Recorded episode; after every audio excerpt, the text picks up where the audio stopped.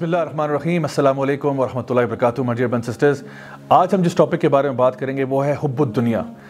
نبی کریم صلی اللہ علیہ وسلم کی ایک حدیث ہے کہ آپ نے صحابہ سے یہ بات ارشاد فرمائی کہ ایک وقت ایسا آئے گا کہ پوری دنیا کی قومیں تم پہ ایسے ٹوٹ پڑیں گی جیسے بھوکے دسترخوان پہ ٹوٹ پڑتے ہیں۔ تو صحابہ نے اس بات کے اوپر تشویش کا اظہار کرتے ہوئے کہا کہ یا رسول اللہ، کیا اس ٹائم پہ ہم تعداد میں اتنے تھوڑے ہوں گے کہ غیر مسلم ہم پہ ٹوٹ پڑیں گے؟ تو آپ نے فرمایا کہ نہیں، تعداد میں تو بہت زیادہ ہوگی، لیکن تمہارے دلوں کے اندر ایک بیماری پیدا ہو جائے گی جس کا نام وہن ہے۔ تو صحابہ نے فرمایا، یا رسول اللہ، یہ وہن کیا ہوتا ہے؟ آپ نے فرمایا، حب الدنیا و کراہیت الموت۔ یعنی دنیا کی محبت تمہارے دلوں میں بھر جائے گی اور تمہیں موت کا خوف لگ جائے گا۔ ماڈیئر بینسز اس پوری سیریز میں ہم کوشش یہ کر رہے ہیں کہ اپنے دلوں کے اندر کی بیماریوں کو صاف کیا جائے۔ ان میں سے ایک بہت بڑی بیماری یہ ہے کہ انسان دنیا کی محبت میں ڈوب جائے، اپنے رب کو بھول جائے۔ سیدنا علی بن ابی طالب رضی اللہ عنہ یہ بات ارشاد فرمایا کرتے تھے کہ دنیا ایک سانپ کی مانند ہے۔ یعنی دیکھنے میں بہت خوبصورت ہے، ٹچ کرنے میں بڑی سافٹ ہے، لیکن اگر تم اس کو اپنے ساتھ لپیٹ لو تو یہ تمہیں ہلاک کر سکتی ہے۔ تو دنیا سے دور دور سے محبت کرنا تو ٹھیک ہے، لیکن جب انسان دنیا کی محبت میں ڈوب جاتا ہے، تب وہ نہ ادھر کا رہتا ہے، نہ ادھر کا رہتا ہے۔ تو اسی لیے دنیا کو اتنا ہی استعمال کرنا چاہیے جتنا کہ انسان کی نیڈ ہو، اس سے زیادہ نہیں۔ نبی کریم صلی اللہ علیہ وسلم کی ایک حدیث ہے، حدیث قدسی، جس میں یہ بات ارشاد فرمائے گی کہ اللہ کے نزدیک اس دنیا کی حیثیت جو ہے وہ ایک مچھر کے پر کے برابر بھی نہیں ہے۔ ایک اور روایت میں نبی کریم صلی اللہ علیہ وسلم ایک دفعہ کہیں سے گزر رہے تھے تو آپ نے وہاں پہ ایک مری ہوئی بکری کو دیکھا۔ اب وہ بکری مری ہوئی ہے اور مری بھی کسی بیماری کی وجہ سے تو آپ نے صحابہ سے پوچھا کہ تم میں سے کون اس کو خریدنا پسند کرے گا؟ صحابہ نے فرمایا، یا رسول اللہ، یہ تو اگر زندہ بھی ہوتی تو ہم اس کو خریدتے نا، کیونکہ یہ تو کسی شدید بیماری سے مری ہے۔ تو آپ نے فرمایا کہ اللہ کے نزدیک اس دنیا کی ویلیو جو ہے وہ اس مری ہوئی بکری سے بھی کم ہے۔ اور سوچئے یہی وہ دنیا ہے جس کے پیچھے ہم بھاگ رہے ہیں، دوڑ رہے ہیں۔ اس کی مثال کچھ یوں ہے کہ اگر ایک شخص جو ہے وہ کسی ٹوٹے پھوٹے مکان میں رہتا ہو اور اس کو بیچارہ پنجرے میں بند ہو اس مکان میں اور اس کو باہر نکلنے کی اجازت بھی نہ ہو اور بس دن میں ایک دفعہ کوئی شخص اس کو ایک ہڈی ڈال کے آ جائے کرے اور وہ اس ہڈی کو جب دیکھے تو اس کو کھانا شروع کر دے اور کہ واہ واہ، مجھے تو دنیا کی ہر چیز مل گئی۔ اور دوسری طرف ایک باغ ایسا ہو جہاں پہ زبردست قسم کا لان ہے اور وہاں پہ طرح طرح کے کھانے مل رہے ہیں اور وہاں پہ لوگ ہنسی مذاق کر رہے ہیں اور ایک انجوائمنٹ کا سما ہے اور جوائے رائڈز ہیں اور ڈفرینٹ خوبصورت چیزیں جس کی طرف لوگ اٹریکٹ ہوتے ہیں وہ ہیں۔ اب یہ شخص جو ہے اس کو اگر تھوڑی دیر کے لیے یہ منظر دکھا دیا جائے تو یہ بیچارہ شاید شرم سے مر جائے کہ میں تو کس کوٹری میں رہتا تھا، پنجرے میں بند تھا، ہڈی ملتی تھی دن میں اور یہ لوگ جو ہیں اس خوبصورت باغ میں کیا کچھ کر رہے ہیں۔ تو یقین جانیے کہ جو اللہ تعالیٰ ہمیں چیز دینا چاہ رہے ہیں آخرت میں، وہ بہت خوبصورت ہے، لیکن ہم لوگ اسی ہڈی کو لے کے بیٹھے ہوئے ہیں کہ ہمیں دنیا مل گئی تو سب کچھ مل گیا۔ اللہ سبحانہ تعالیٰ قرآن مجید میں ارشاد فرماتے ہیں، بل تو سرون الحیات دنیا والآخرت و خیر و آپ کا کہ نہیں، پھر بھی تم دنیا کو پسند کرتے ہو، حالانکہ آخرت جو ہے، وہ بہتر بھی ہے اور زیادہ دیر پا بھی ہے۔ یعنی کہ کسی بھی چیز کے اچھے ہونے میں نا دو ہی کوالٹیز ہوتی ہیں۔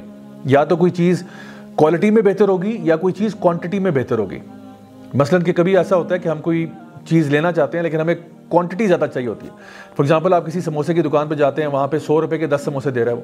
تو آپ کہتے ہو چلو بھائی، آج میرا ذرا زیادہ لوگوں کو کھلانے کا موڈ بھی ہو رہا ہے، تو چلو دس روپے والے سموسے لے لیتے ہیں اور دو سو کے، پانچ سو کے سموسے لے کے لوگوں میں بانٹ دیتے ہیں۔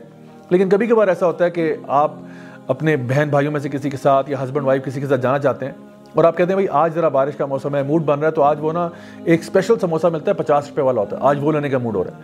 تو کبھی کبھار آپ کوالٹی کو پریفر کرتے ہو، کبھی کبھار آپ کوانٹٹی کو پریفر کرتے ہو۔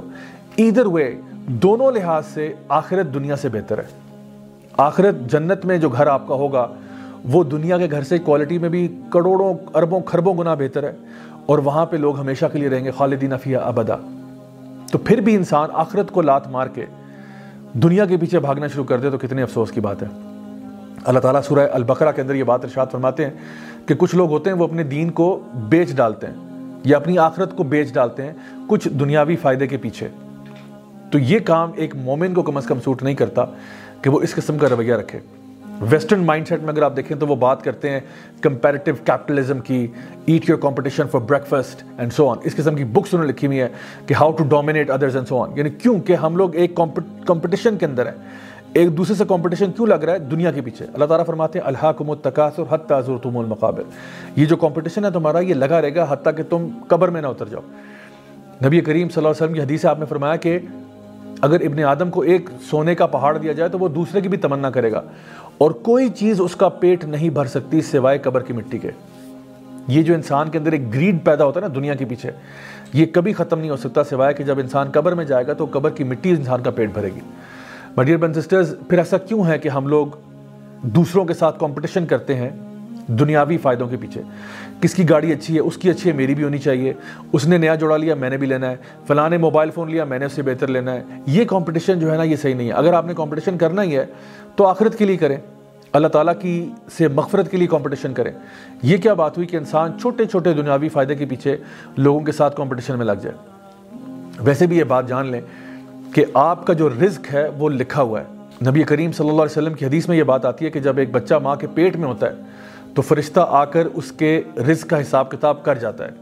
کب اس کی وفات ہوگی، کیا اس کا رزق ہوگا؟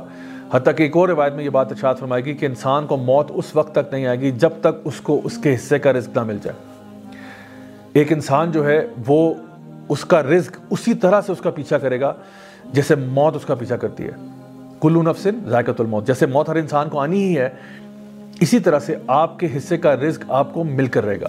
آپ نے صرف اتنی بس کوشش کرنی ہے کہ آپ کوئی حق حلال کا راستہ ڈھونڈ لیں اس رزق تک پہنچنے کے لیے۔ حرام نہ کریں، حلال طریقہ اختیار کر لیں اس رزق تک پہنچنے کے لیے۔ تو آپ کو مل جائے گا۔ تو جو چیز آپ کو ملنی ہی ملنی ہے، اس کے پیچھے لوگ جو ہے وہ پریشان بیٹھے ہوئے ہیں۔ اور جو چیز آخرت کی ہے کہ آپ کا ٹھکانہ کہاں ہوگا، اس کے بارے میں لوگ بے پرواہ ہیں۔ دنیا سے محبت کے بہت سارے سائیڈ افیکٹس ہیں۔